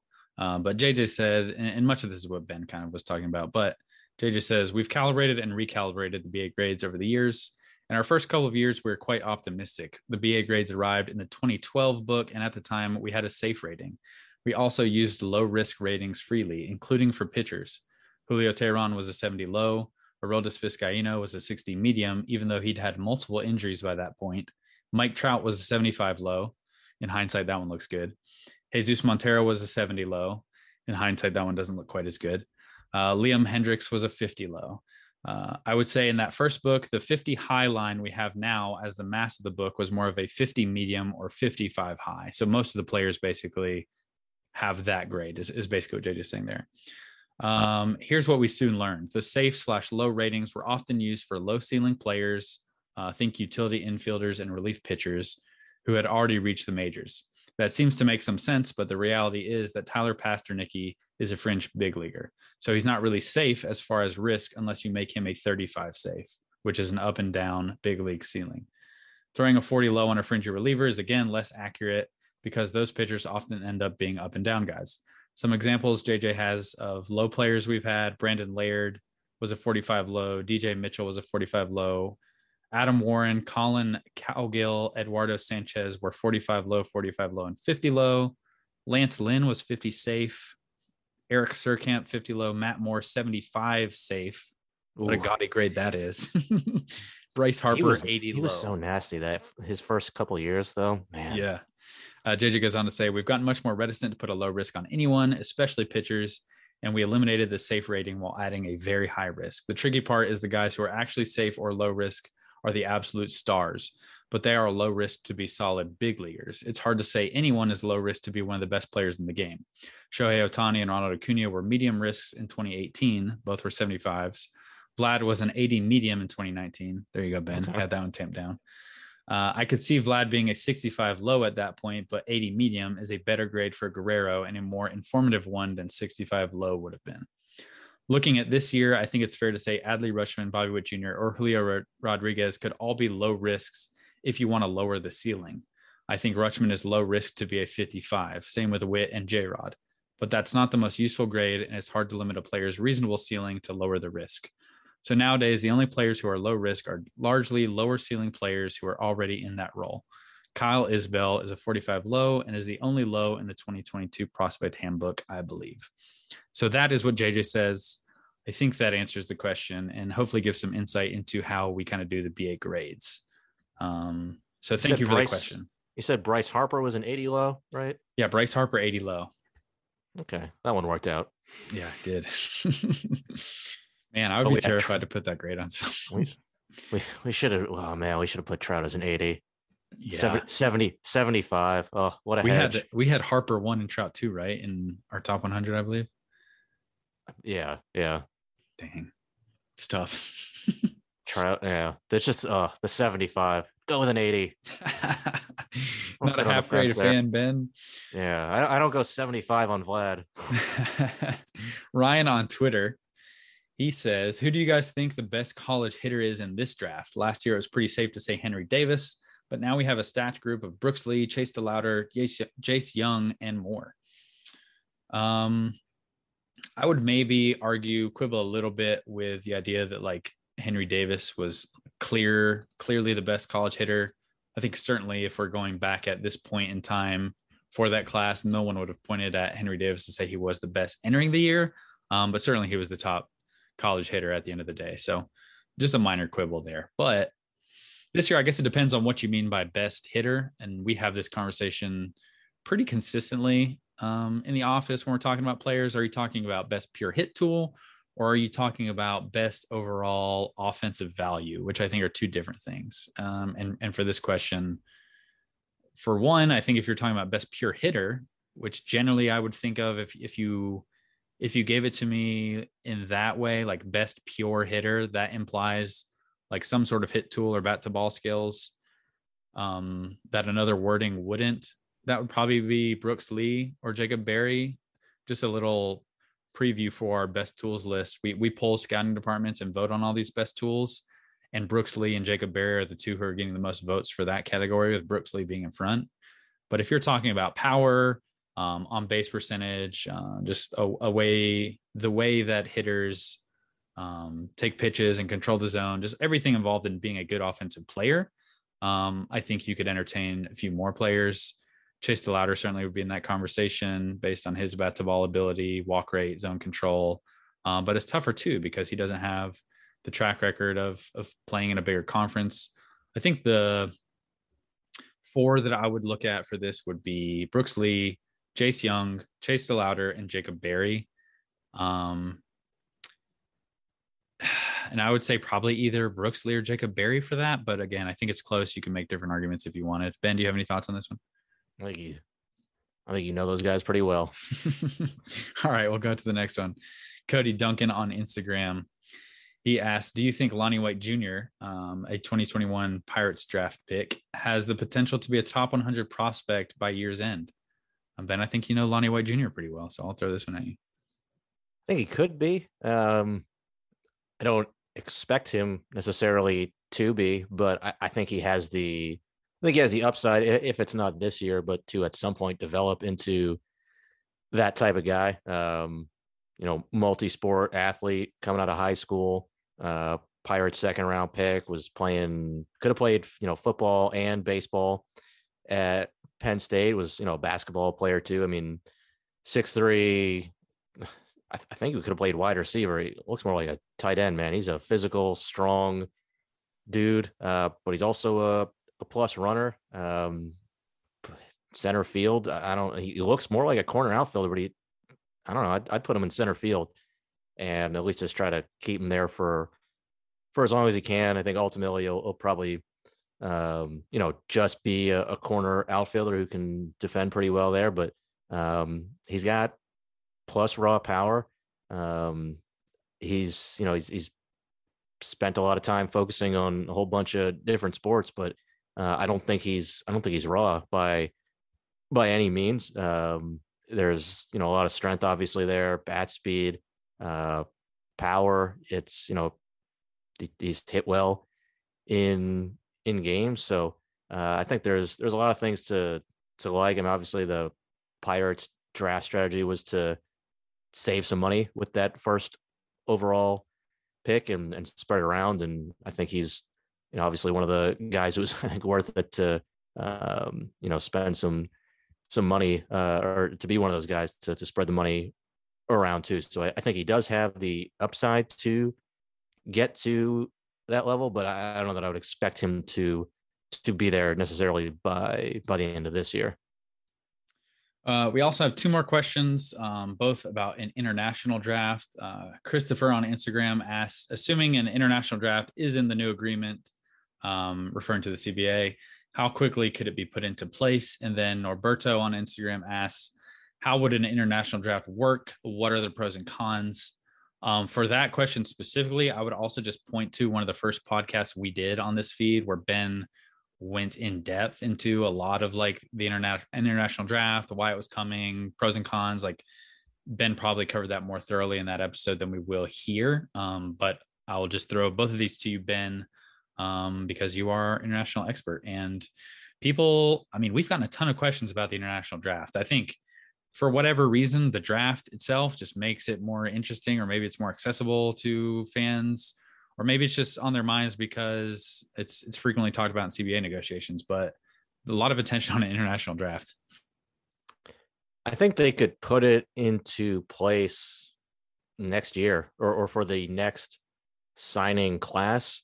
So like like I guess it's the, the the next signing class will be what's called or or what people who work in baseball will call the 2022 signing class because it originally would be July 2nd, 2022 when those players would sign, but obviously July 2nd, 2022 is right in the middle of the current signing class, which obviously got moved back. Uh, start which started on January 15th this year and goes through December 15th. So that uh, you know, certainly is getting moved back. Uh, but you know, like like we're talking about, there is no CBA yet for the next signing class, so we don't know if it's going to be a draft yet or if it's going to be the current system or, or some other type of international free agency. But if they come out of this, let's say the negotiation ends in February or March, I, I think they could just do an international draft with this next class and just do it in you know I, I, don't know exactly when on the calendar they would do it but the day you know, after the amateur draft ben. Let's make it happen. Just to have like a big super draft back. futures game all-star yeah. game home run derby draft and then me and you will both uh, go on vacation that week and see what ba does. Yeah and then we'll go right to the pg national showcase right after that. Yeah. It's I, I think yeah, I think they could do it. Again, I don't know exactly when on the calendar they would do it, but if if they come to an agreement in the next you know few months, I don't see why they couldn't have an international draft for this quote unquote 2022 class in say March or February 2023. The longer it goes, and certainly I hope we're not in a situation where we're here in July talking about CBA negotiations because they haven't come to an agreement yet. Hopefully, but we're just talking about the CBA that's made and maybe criticizing that instead. The if yeah if, if you know if they were still in a lockout at that point, then it all right then your window to put a draft into place I think shortens for this quote unquote 2022 class.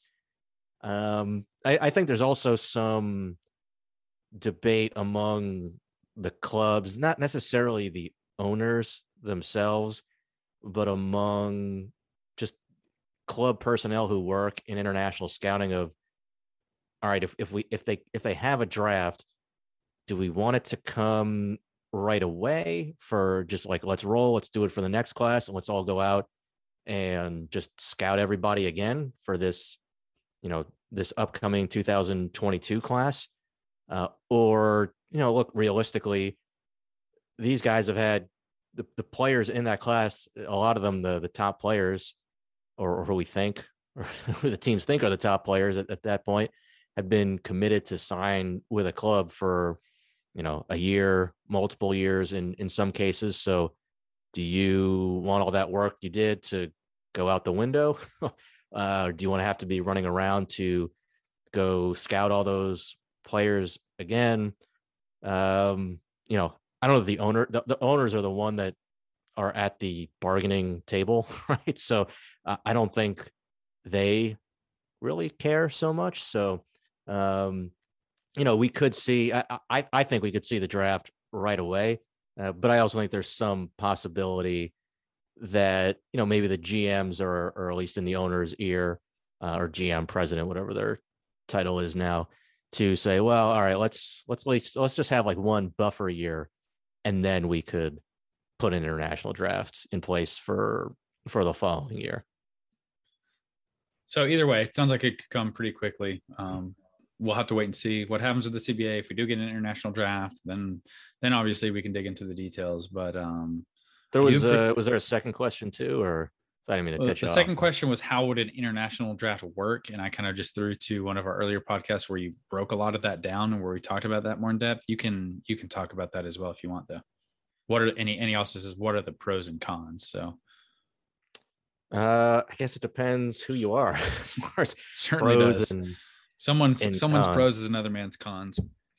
Yeah. So I, I, I think the way I don't know how many rounds it it would be. Um, and I don't know that MLB cares a ton on, on, on just on the exact number of rounds, but I think they would want to go through a, a sufficient number of rounds where you can at least, you know, have have the top players get picked through the draft, and then after the draft there will be some you know pool of, of players where you could sign you know you could still sign non-drafted free agents but you know just like there is in in the draft in in the states there's a limit to how much you can spend on on those players i do think and i i wrote about this a couple maybe three years ago now and I, I think we talked about on that podcast too is that it it likely would be hard slotted I, I would think. Um, I know that was Hooray. talked about before because in in part, if if you set up the slotting system in an international draft in the same way you have in, in the draft in the United States, the owners would crush the players in terms of leverage because be college senior signs everywhere, basically, right? It Right. I mean, you would have in, in the draft. All right. If if you draft, um, you know, a, a high school player, you know, the, the player can say, you know what, I'm not. I don't want to sign with you. I'm going to go to college instead, uh, or I'm going to go to junior college, wherever. You, you have alternatives. You have options. You have some negotiating leverage. Uh, obviously, you don't have the same freedom that an international player currently has, albeit certainly in a hard cap system. But right now, as an international player, you have the ability to choose your employer. So obviously, there's a con in that that goes away if, if you're a a player.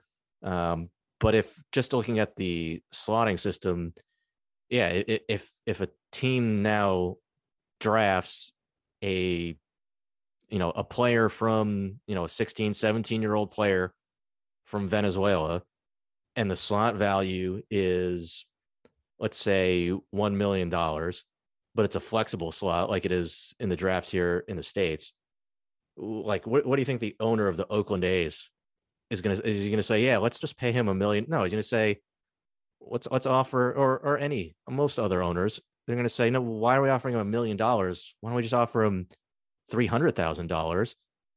And what what is he to do? Go back to venezuela for another year and then go back into the draft and then repeat this whole process again? Like, no, he's not to do that. Or is, is he going to go to Vanderbilt or or NC State, University of Miami? Like, is he going to go play in the SEC? Like, no, he's not going to do that either. It's not really an option. So, so the player has no leverage. But if you do hard slot it, then you, like as a player, you at least all right. You, then you say, all right, if if you're the Cleveland Guardians and you draft this player and the slot value is a million dollars, you have to pay him. You know, assuming again the physical, drug testing, all that, you know, standard stuff. If, if you draft him, then you have to pay him that slot amount. There's not going to be a negotiation. You can't lowball. Now, you know, you can't pay him over the slot either. You're not going to be maneuvering your bonus pool money around the way you do in in the draft here in the states. But as a player, that at least ensures some semblance, you know, some semblance. You're you're you're at least guaranteed that money. So I I think that's how the slotting system would work. The the order is what I'm curious about because I know they had talked and, and and that's obviously still a conversation that they're having about what they're going to do with the draft order you know in in the summer for you know for high school and college players but i am curious what the order ultimately ends up looking like for an international draft because at one point they had talked about doing it by division and and rotating the divisions um, as having the top picks each year which I, I think the some of some of the reaction was like, oh, like that sounds so silly. Why are they doing it? But the idea is, and I don't know that I love the idea, but just just the idea of all right, well, let's not give the Pirates the first pick in the draft so they can get Henry Davis or whoever they want. And then let's also give them the first pick in the draft so they can get, you know, Cristian Hernandez too, right? Like mm-hmm. we, we, we don't, it, I, I, I'm already not a fan of just doing the draft based on reverse order of winning percentage and rewarding teams for uh, whether you want to call it making bad decisions or just losing. Um, which uh, you know, you know, you're you're rewarding them for losing by giving them access to better players. So why we should not reward teams doubly so mm-hmm. for losing by also giving them access to better players in an international draft. So I think we will, whether it's that system or, or something else, I think we will see some type of mechanism in place to ensure that the worst teams in baseball are not just doubling up mm-hmm. on on the best picks in both drafts. Well, there you have it, Ben. Uh, thank you for breaking that down. Hopefully, that answered your questions um, from from everyone who sent in questions. Uh, those are all we have for today for this week. Um, thank you again for taking the time to just send those in, guys. We really appreciate it. it makes the pod a lot more fun. Um, that does it for us this week. Um, thanks for listening to the whole thing. If you are still here and listening, it's it's um, very much appreciated. Ben, is there anything that you want to tease out or to push to listeners or to plug before we get out of here? To plug, uh, plug in your phones, plug in your devices. like if you're you're in the go. Northeast right now, man, we're about to get uh, slammed. So make sure all your devices are charged so that you can uh, do important things like yeah. listen to our podcast. Yeah, absolutely. Love that. Love that. Um, I will plug uh, Teddy and Joe's college work on the website again. Um, definitely check that out. It's a very thorough overview of the college season as we're entering the year. Um, if you're excited for the college season like we are, uh, that'll help you prepare for it. So check that out. There are a few exciting things on the way um, that could impact the podcast or that will impact the podcast that we're doing here as well that we'll keep, kind of keep under wraps for now, uh, but be on the lookout for that. And uh, be on the lookout for the next episode. We are uh, we're grateful for everyone who's listened, who's rated, who's reviewed the podcast. Thank you so much. If you feel inclined to do that, um, we would very much appreciate you. So for Ben, I'm Carlos. Thanks for listening, everyone. See you next time.